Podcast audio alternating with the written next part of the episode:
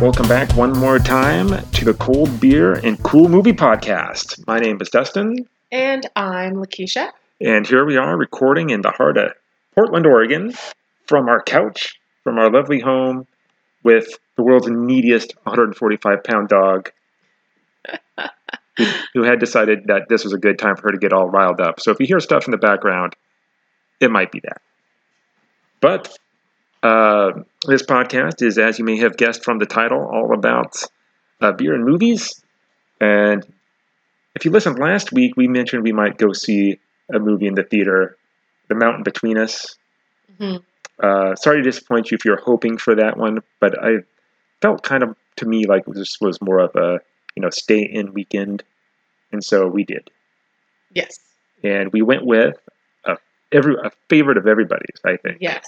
The Princess Bride. A staple for all movie watchers everywhere. Also, its 30th anniversary, right? Anniversary year for The Princess Bride. Yes. And before we get into all of that, though, I did want to ask you a question. Do you know anybody that dislikes this movie? Um. No. Me either. I was thinking about this uh, after we watched it yesterday. I know people who have not seen it Me too, which I think is weird. to a degree, but I can't think of anybody who has seen it and been like, oh, I've seen that. It sucks. I mean, I can think of people who dislike Star Wars. I mean, the original Star movies, you know, which seems weird to me, but I know people who have said it. I can't think of anybody I've ever met who has seen The Princess Bride and disliked it. Yeah, I, kn- I I honestly don't know. I can't think of anybody either, but that doesn't actually mean that they that I don't know anybody who doesn't like it. It just means it's never come up in in Conversation. Okay. Anyway, well, before we get into the details of the movie, we each have a couple of beers here to try. Yes, we do. And have you tried? You haven't? Have you tried yours yet? I did. I did Oh, okay. Because you were saying you were going to hold off until we hit the record button. So I was. it was going to be know. exciting. Yes. No, is it? I don't remember. Is it? As always, is it your turn? Um, I'm not sure, but I'll go first anyway. Okay, so we're going to just talk really briefly about the beers we've decided to go with as we talk about the Princess Bride this week. And what do you got for me? This is uh, from Dogfish Head Brewing out of Delaware. Um, it, it the brewery is in Milton, Delaware, but the first uh, when they first opened their brewery and restaurant, it was in Rehoboth Beach, Delaware, um, by Sam and Mariah Calagione. And um, it's a really interesting story. They opened in 1995. They wanted a place where they could drink beer, have food, listen to music. So they opened that place. Um, and they were brewing all of their own beer um, during, in that one little restaurant. And so they would brew 12 gallon um, batches of beer three times a day, five days Oh, a wow. week to try and uh, sustain their brewery. Uh, but that was uh, 1995. They consider their um, beers to be off-centered ales for off-centered people, hmm and they kind of have a point of pride about being um, innovative and changing the, up their the type of beers that they have. Um, so they have everything from they don't just necessarily have an IPA. Their staples are a 120 minute IPA, I am familiar. a 60 minute IPA, hmm a 90 minute IPA, and then they have a series of alternative takes. They have beer for breakfast stout, um, beer to drink music to. They've got a bunch of really cool beers. Um, I am drinking the Flesh and Blood IPA. This surprised me when I saw it. That you that you got this Why? because of what's in it. That is true.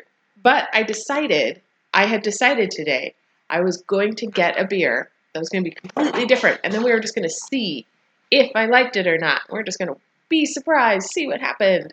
Um, so, you know, I still went with an IPA.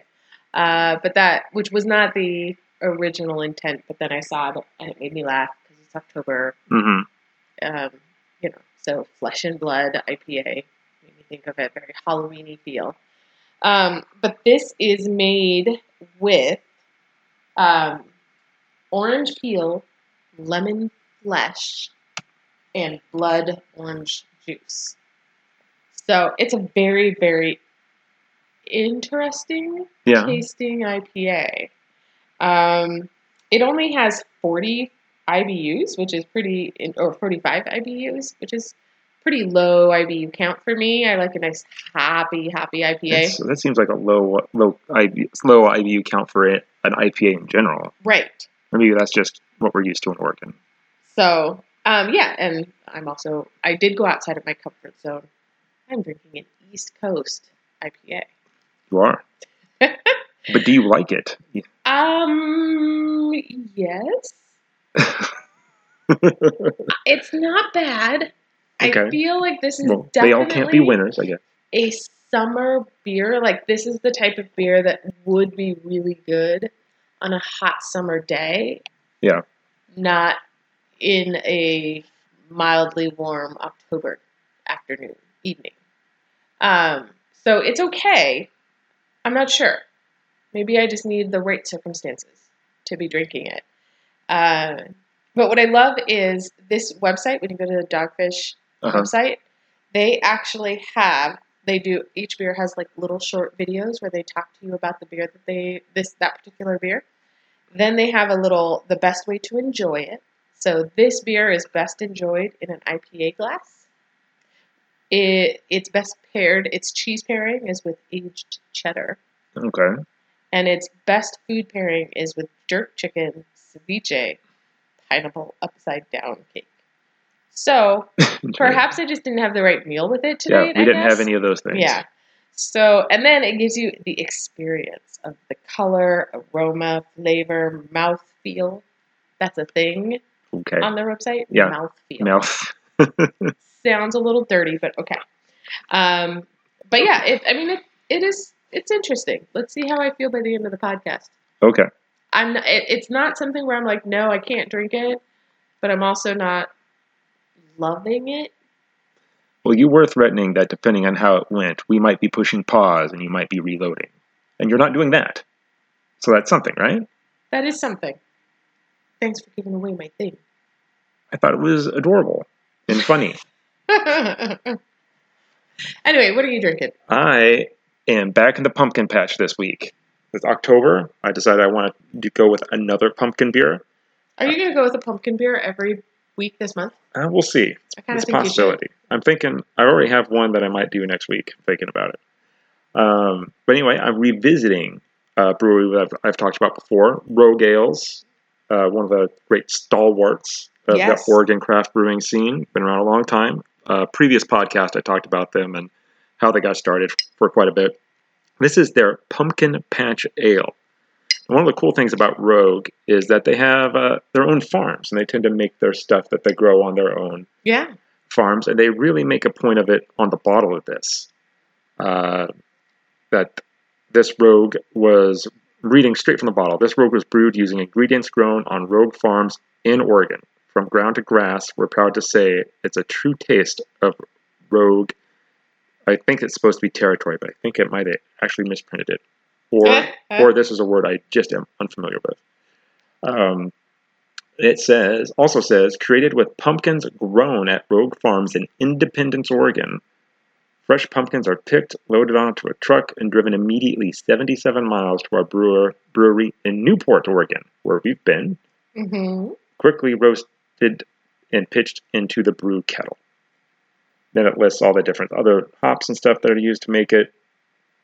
And I don't know, it's just neat that they make stuff this way. Uh, the bottle has got this great pumpkin orange color. Bright, bright, bright, bright orange. And as far as the beer itself, it is, I would say, a milder version of what I had last week, what we I called a dessert beer. hmm This isn't quite as desserty, but I still like it. I think this is officially my second favorite pumpkin beer. Okay. And not in this dessert beer, but definitely goes well after dinner, which we just did have. yes.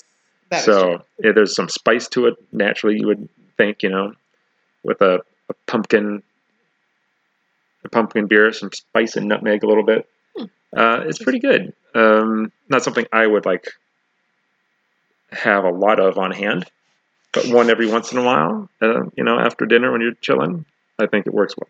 All right. Excellent. So anyway, yeah. All right, now to the movie, The Princess Bride. Indeed. And so, spoiler for spoiler warning for a 30 year old movie. We don't care about your spoiler worries. yeah, we're um, just going to talk about the movie. yeah. We each pick the three of our what we feel are the coolest or most our favorite parts of a movie and share them. We haven't shared them with each other beforehand, and we'll talk about anything and everything as we see fit. So if you haven't seen The Princess Bride, I, I couldn't say what's wrong with you, but you're forewarned. Yes. Just keep listening. We'll tell you all the reasons why you should go see it. And there are many. Yes. Okay, well, you're going first this week. Um, wow. This is really, really hard It was hard for me too. because there's so many things about this movie that I love. So many things. It's the Princess Bride. Mm-hmm. Like, it's one of the best. It is. We, as we we watched this just last night, and we essentially spent the entire quoting the entire movie to each other as I it as it played. It was great. I think that's all. That's that is one of the great things about this movie is that it's very quotable. Oh man, There's so many lines where you want to say it, um, those lines, and other people are going to instantly recognize that that's from The Princess Bride, and you're going to crack up laughing. Um, but it's great. Uh, so I have to say, I really like the interplay between the grandson and the grandfather. okay, I just think that they were really funny and I mean honestly like it made me laugh in a way that I really haven't um laughed about it before like it was a new viewing almost. I think I've always loved um you know the you know pouty Fred Savage as the Mhm. grandson who's just like oh grandpa's going to come pinch my cheeks and then he does you know it's great um, and just how Peter Falk is um, like indulgent of his grandson, and then there's points in times where he's like, "Yes, yes, you're very smart. Now shut up," you know, so he can Mhm. keep reading. Um, but it's a really good setup. Um, you know, they they just do a really good job, and you know, starts out with you know Fred Savage's character being just so like, "Oh, I'll try not to fall asleep." uh, you know the quintessential i'd rather watch video get, play video games than listen to a book. And then by the end he's just totally Right. captivated and wants his grandpa to come read it again the next Yeah. day. That- so that- it's it's great. It's a lot of fun and they're the pauses in the movie as they flip flip back so you just remember like oh this is a book right. This is being read. right. And then um and then as they talk over different parts of the movie where they're like, "Oh, wait, this is where this is going to happen." And it's Mm-hmm. it's pretty funny. the, the uh, his aversion to the kissing parts. Yes. Grandpa, Oh, is this a kissing. kiss? Is this a kissing book? Yeah. That's interesting because I because you know the Princess Bride is a book, and the thing with the uh, the grandson and grandfather, I believe, is just an invention for the film. No, it's in the book. Is it in the book too? Mhm. Oh, okay. Well, what do I know? Apparently nothing. I read the book. Ah, I did not. I have not read the book. I just know the movie like backwards and forwards. Yes. The book is upstairs in our little library. Okay. In case Alright. you wanted to read it. It's a good read. That's from what I understand. All right. Anything else on Grandpa and grandson, Peter Falk and Fred Savage? No, that's about it. Yeah. Other than uh, the baseball video game he's playing, I'm pretty sure I had that too as a kid. Uh, of course. My uh, first thing I'm going to talk about is the battle of wits between the Dread Pirate Westley and Vizzini. Oh, it's so good. And of the of the three things, those are kind of like three tasks. I Mhm. always feel like that section of the movie where he's got to fight Inigo, the sword fight, and then he's got to fight Andre the Giant, beat him with his strength. Then Right. The Battle of Wits with Vizzini uh, is become one over the years one, one of my favorite things, and especially now, as recently, I've been listening to the audiobook uh, called "As You Wish." Uh, Cary Elwes wrote a book about the kind of you know the making of the Princess Bride. Right. And I've been listening to it. I'm not done with it yet. But when he talks about this scene, and specifically as he talks about Wallace Shawn, the actor who plays Vincini, incredibly fascinating guy. No idea how, what, I mean, he's the guy's a playwright, Mm-hmm. um, but of course, if you see his face, you recognize him from other films as well. He was the voice of the dinosaur in uh, Toy Story series. Yeah, and I mean, he's I mean, went to Harvard, Oxford, taught in India on a Fulbright. He just his life is fascinating. And then you get to this movie, and as you listen to the book, the audiobook I'm listening to, you find out that uh, he had heard, whether it was true or not, that they wanted to get Danny DeVito for this role, couldn't get it, and that maybe there was a second actor they wanted to get too that they couldn't get, and then it felt then they came to him, so he was like third choice in his mind, and he spent the entire movie just incredibly insecure, thinking that it was only a matter of time before they fired him, because he wasn't going to be as good as Danny DeVito. Yeah. and he spent like all this time filming thinking about how much funnier. How better the scenes would be if it were danny devito were here instead of him. Aww. i'm just like yeah you just feel so bad for this guy. And the, the parts of that in the audiobook are is well, Wallace Shawn speaking. It's not like a voice actor. It's clearly him. Right. so it's really interesting. And so hearing all that has made this scene all the more interesting to me now because he is just so over the top arrogant I know. I know. Inconceivable. that is so good that in the real life he was so insecure and just w- assumed that he was a matter of time before he got fired. But yet he was able to play this just over the top, arrogant, I am the smartest man in the world character. And it just, and, uh, you know, playing against Cary Elwes is just being super cool. Right. You know, and the Oh. entire time. It's just, it's just so funny. And just how he gets, like, so the, you know, he, he poisons the wine with the iocane powder. Right. So the, the game begins and it ends when you choose, we drink, and one of us dies. Right. And yeah, he just goes rolling on how he's his, his thinking of how, how he's going to go about choosing what wine glass to take. It just it's just so manic. And then uh-huh. go, oh, what's that? He makes him turn his head. And he does a quick little switcheroo from no, no makes no sense. I know. And he's, oh, I'm gonna drink. Oh. It's all good. and then and then when they drink and he just starts laughing and he just sells out so hard on the laughter you know you never go in with a, against a sicilian when death, Death is is on the line and ha ha ha ha he's just laughing so hard it almost makes you think that maybe he the laugh killed him you know he just laughed so hard something ruptured Yeah. but anyway that's what i'm going to say is my uh, one of my three favorite things about the movie is that scene the battle of wits because it's kills me every time. One of my favorite things, but I guess I will not go that, with that now. Now I have to pick another one. Mm. So, um, I so again, I, I would say, let's see, one of my other favorite scenes are the interplay between Prince Humperdinck and Count uh, Oh, Ro- uh, Roger. Rugen. Rugen, yes, Count Rugen, the six fingered man. They're just such like casual villains all the time, you know, and Count Rugen is always just like, Of course, sire. He's so like gentle and mild They are. They're very. About everything that he says as he's casually talking about torturing and killing, you know, Westley or There's almost a very loving tone between them. I would say. know it's so funny, and just how you know probably one of my favorite um, scenes is where they're looking for the secret entrance to their torture chamber, and Yeah. you know he's like, "Are you coming?" And he's like, "I have a wedding to plan, a country to rule, my wife to kill, and Guilder to frame for it. I'm swamped."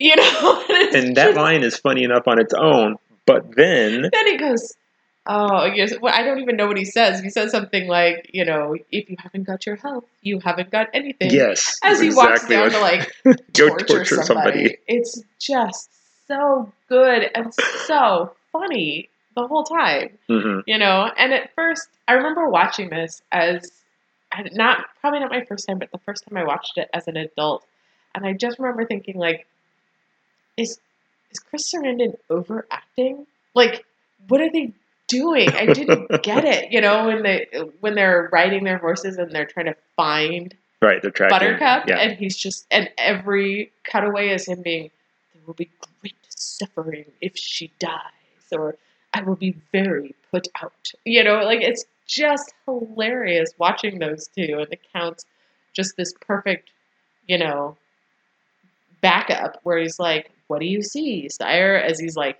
feeding him these moments to be like, I'm an amazing tracker. I'm amazing. I'm Hmm. amazing. They're just it's so funny. I love it. One of my favorite lines now from that whole when they're tracking them, when they catch up to where the Battle of Wits has been, and he sniffs the vial or whatever, he goes, "Iocane powder. I'd bet my life on it." Yeah. That is, I've, I've I don't know how many times I have heard that line and didn't get that that itself is a joke, and now and and all of a sudden one time you know viewing number 250 it finally is like oh my god that's so that's exactly what happened. i'm an idiot yeah that those two are great uh, and in the book uh, Cary Elwes' book Chris Sarandon also they use he's essentially you know he tells stories in his own voice no one's Right. like impersonating him and they're all very good okay You're number two. my number two is going to be uh, Miracle Max. Miracle Max uh, learned a lot. I, I learned a lot about this scene as well in the audiobook I'm listening to. Uh, what I've never really appreciated, I think, until I watched it last night, is uh, the makeup. Miracle Max Yeah. and his wife Valerie, with, played by Carol Kane, their makeup is really. I I think I had forgotten how in how much there was. hmm I just I think in my mem- my mind I just thought, oh, it's just Billy Crystal and a funny nose, and it's not. It's like full, you know, over the they cover everything. It's full on special effects makeup, which apparently Billy Crystal had a lot of input in. He worked with a makeup guy to develop what it looked like, and Billy was only there for three days filming. He was, Oh, all he was there for the scene. Apparently, I mean, as you when you watch it, you can tell that it's got to be pretty much all ad libbed. They just let him go crazy. Uh, it got to the point where director Rob Reiner couldn't be on the set because he would laugh and ruin takes all the time. He had he like he'd say action, he'd walk away, and then come back and see what they did because he couldn't he just Couldn't couldn't, couldn't control himself. And Cary had playing dead on the slab, you know, had problems, you know, trying to keep a straight face. Right. He said that there are so many R-rated takes that Billy they did because Billy said something that there's no way we can use in a movie that's supposed to be PG. Oh, that's That I would funny. just I would give anything to see the That outtakes. of. Yes. They've got to be somewhere. got to be somewhere. That would be.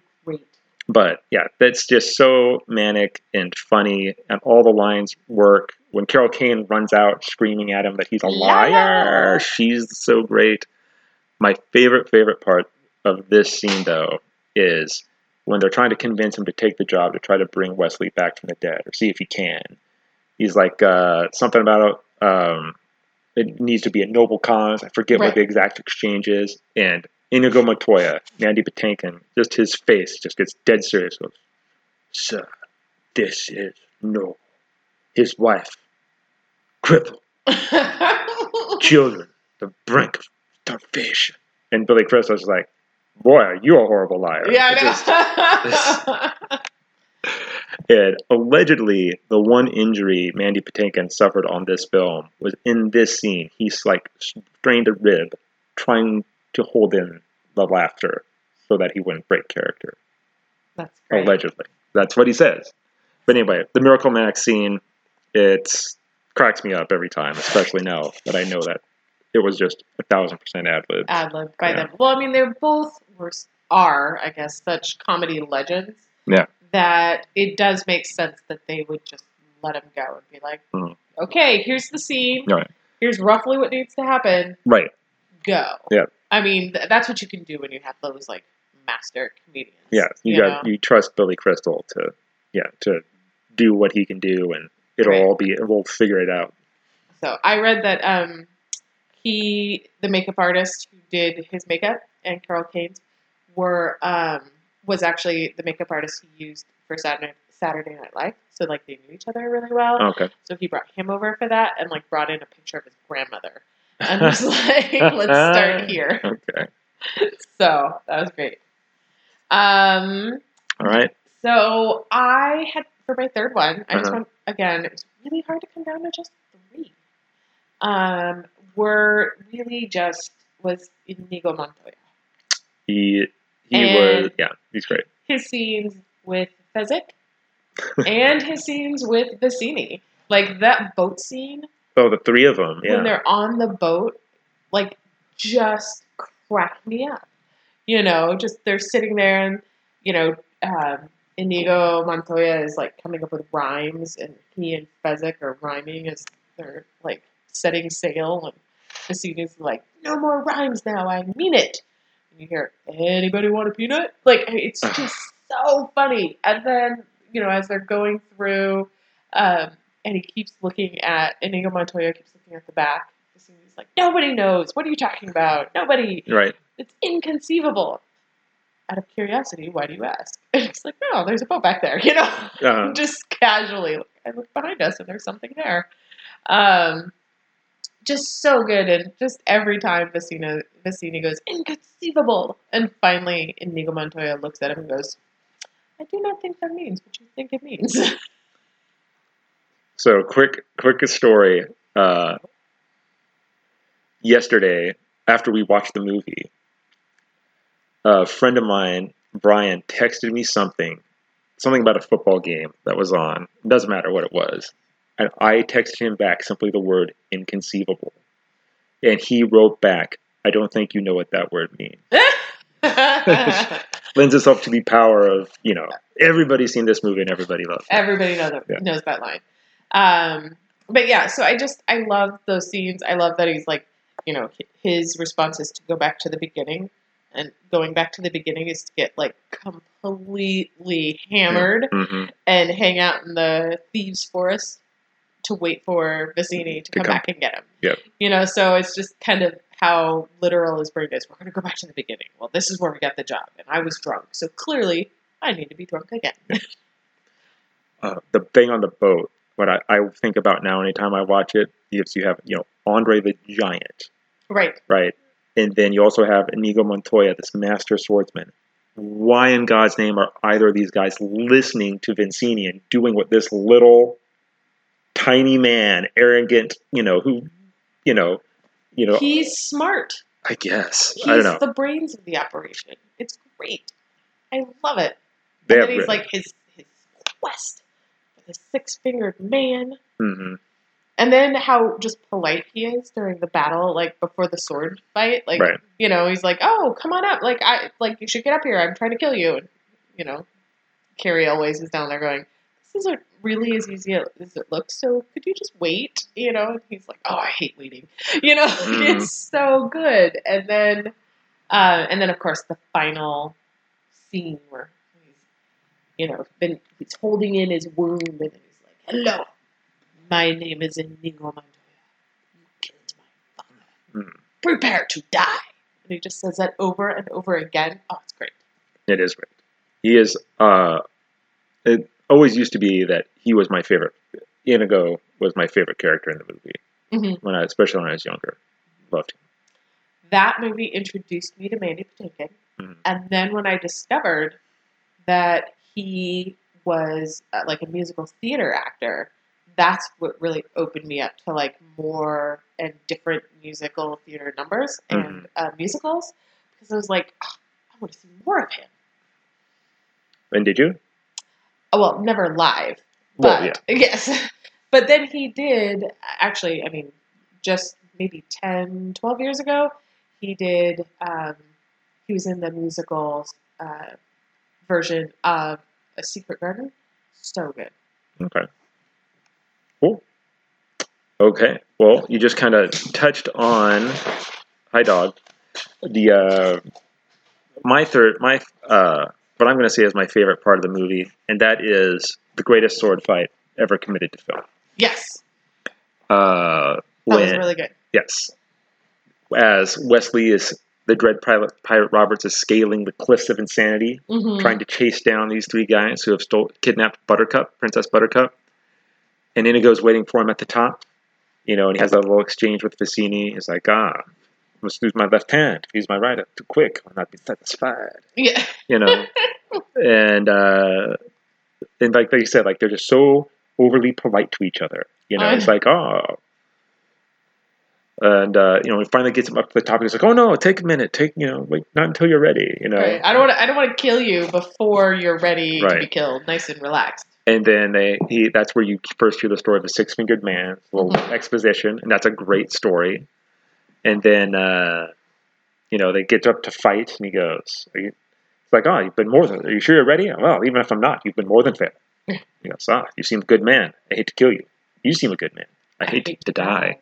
And then, and then I, again, I'm going to reference uh, the, the audiobook uh, "As You Wish" because these guys worked so hard for this scene. It is it is incredible. Uh, so they get to, before they actually start filming, they all get to England. Uh, Cary hasn't fenced once in his life. Like Mandy had maybe done a little bit of it on stage somewhere, Mhm. and but Mandy had also uh, started training a little bit in America before he came over. And anyway, they meet with their two sword masters, and it is just boot camp Mhm. sword fight boot camp uh, every day. You know, they um, because they said because they said they wanted the goal to literally be this is going to be the best sword fight committed to film. That's what Right. we want.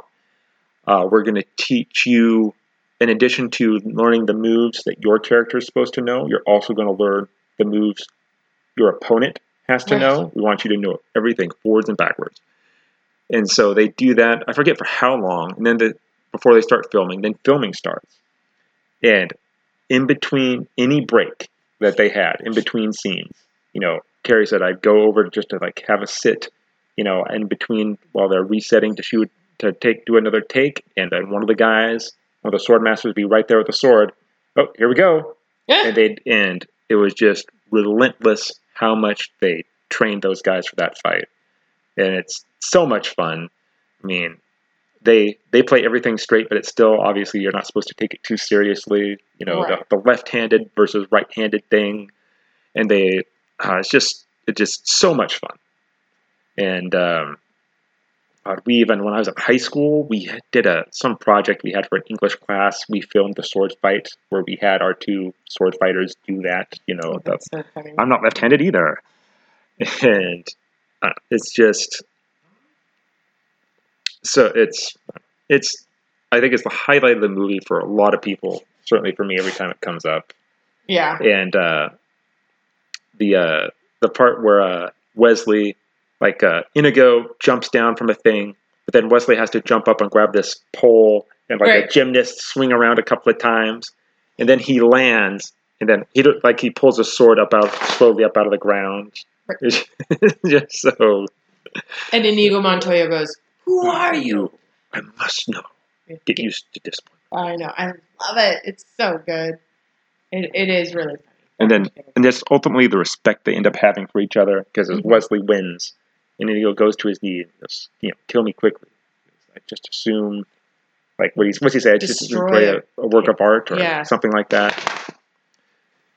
But anyway, so that's what I'm going to say is my favorite parts. Although, if you were to ask me in a couple of days, what are your favorite parts of The Princess Bride? This list could change. Oh, it absolutely does. It changes every time for me. So So, I mean, we barely even talked about Andre the Giant. I know. the best. Fantastic. Yeah. Yeah, or even Robin Wright. Barely, you know. I know. Yeah. Eh, Well, that's because everything in this movie is really, well, almost everything in this movie is great, and Mhm. so you have to pick and choose. So, I mean, but yeah, I I think I would agree with all of your three things. Um, Mhm. And I would also agree that tomorrow you ask me what my three favorite things are, and I'm going to come up with three different ones. Um, so I loved it. Love it every movie.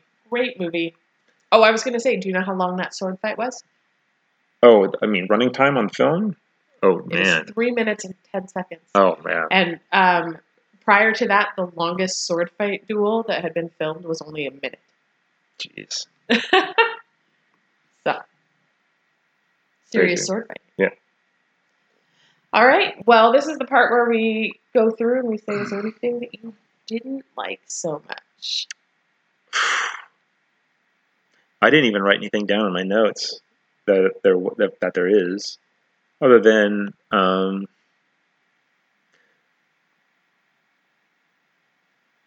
I mean, I guess you know Buttercup just kind of being the Damsel in distress. distress, and that's it. Yeah. You know, is really is that is that how it is in the book? Yeah, pretty much. Yeah. So it is the it, it's it reminds me of you know the sexy lamp theory. Could Oh. you replace the character with a sexy lamp? And you don't really have to change much about the plot. Yeah. Right. You know, I don't know. Yeah, that was disappointing, and I but I think that part of my disappointment in that is you know being an adult now and growing up and wanting to be you know a warrior princess, not just a Right. princess who needed to be saved, and probably compounded by the fact that like less than six months ago we got to see Robin Wright be a kick-ass Amazonian general hmm and so, and even last week, we got to see her be a pretty competent.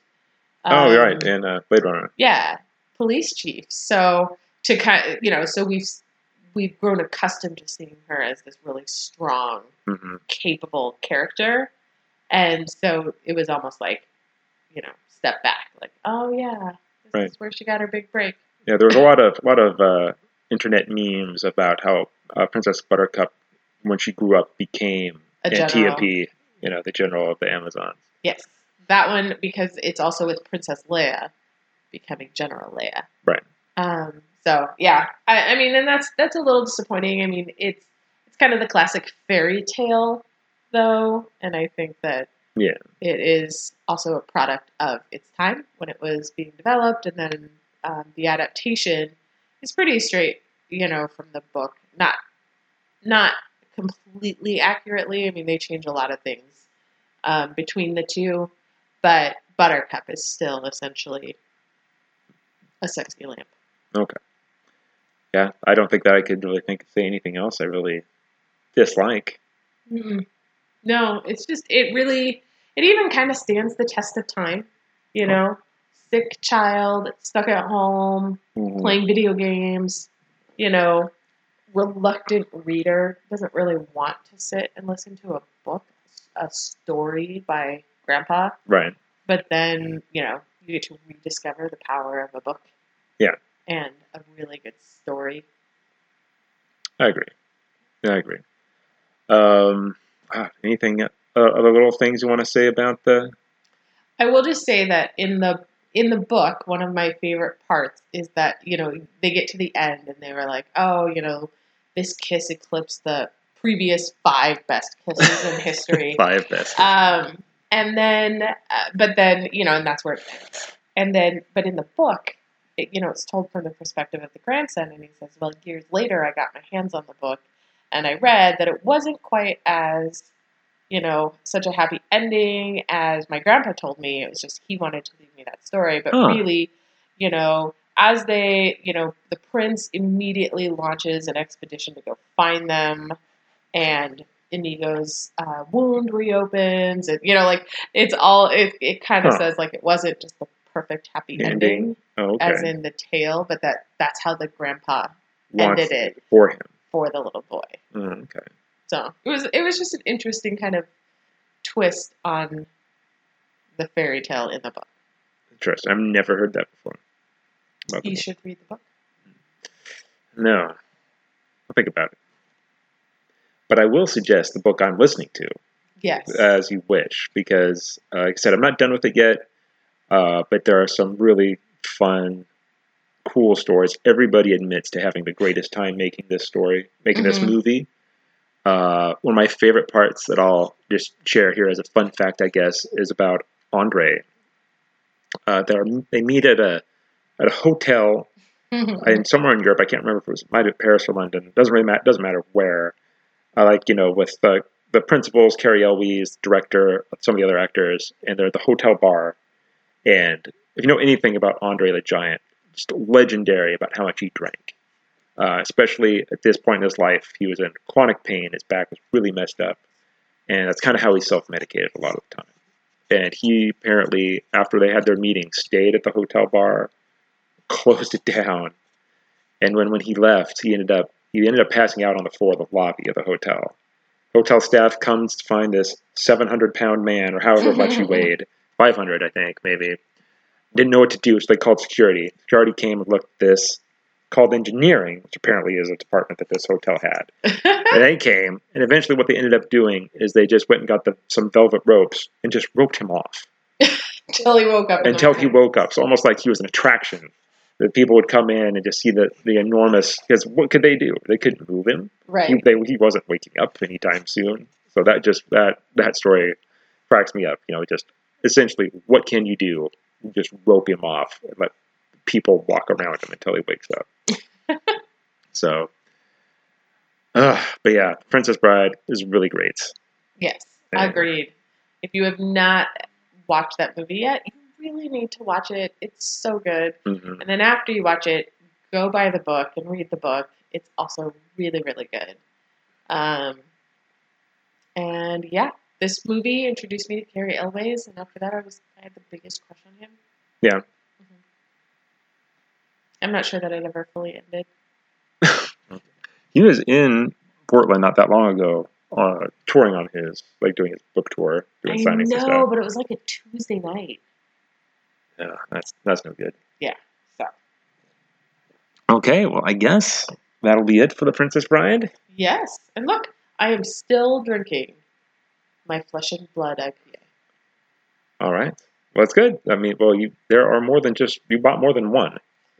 You bought like there's a six pack, right? There is. Are you, are you going to be able to get through that? I don't know. Okay. We shall see. All right. Well, before we end uh, the podcast, uh, we might well talk about next week. Yeah. So, a couple things that might be happening next week. We are going to go see Evil Dead the musical next weekend. So, this is a thing that happens every couple of years. It's become a tradition.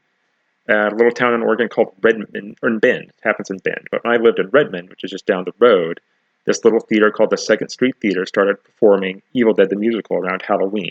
And it is the greatest thing. It's so much fun. I love it. I've seen it several times. You've seen it a few times now. Twice now. This will be my third time. It is And- pretty great. and they do it every other year now and it's become a tradition that we go over and go see it with some friends that we have over there this year we're going with our friends chris and kim so what we're going to do is this week in preparation we're going to watch evil dead 2 and we're going to record a podcast on it The original Evil Dead 2, not the like scary, super scary remake of Evil Dead 2. right no not the no not the not the remake of evil dead that came out a few no the one with bruce campbell Yes. Have you've ever seen Evil Dead, Evil Dead 2, or Army of Darkness? Evil Dead the musical borrows stuff from all three of those things and just makes the most funny, uh, R-rated, blood-soaked because they spray blood into the crowd, uh, stage performance you've ever seen. But we're going to do a podcast on Evil Dead 2, and then we're also going to take our stuff over to Bend this weekend, and there might be a bonus episode where we have uh, guest hosts Chris and Kim on board, and maybe we'll even do one talking about Evil Dead the musical. Maybe Maybe. we'll see. So anyway, one and or both of those things. We'll see how it goes. We'll see how much of a train wreck the Evil Dead the musical podcast is. But for sure, look forward to Evil Dead 2, which is super crazy. All right, so I guess that's the end of this week's episode. Thanks for listening. You can, uh, as always, find us on SoundCloud, Apple Podcasts, Podcast Republic if you have uh, an Android device. If you have anything you want to say about this podcast or any of our others, got a movie you want to suggest we watch, want to tell us what you thought about any of the movies we've seen, or even recommend a beer for us to try on a future episode, all those things would be awesome. We'd love to hear from you. Shoot us an email to dd, uh, screwed up, ddkpodcasting at gmail.com. Thank you for doing this with me, my dear. Of course. No problem. And until next week, Go see a movie. thanks everybody.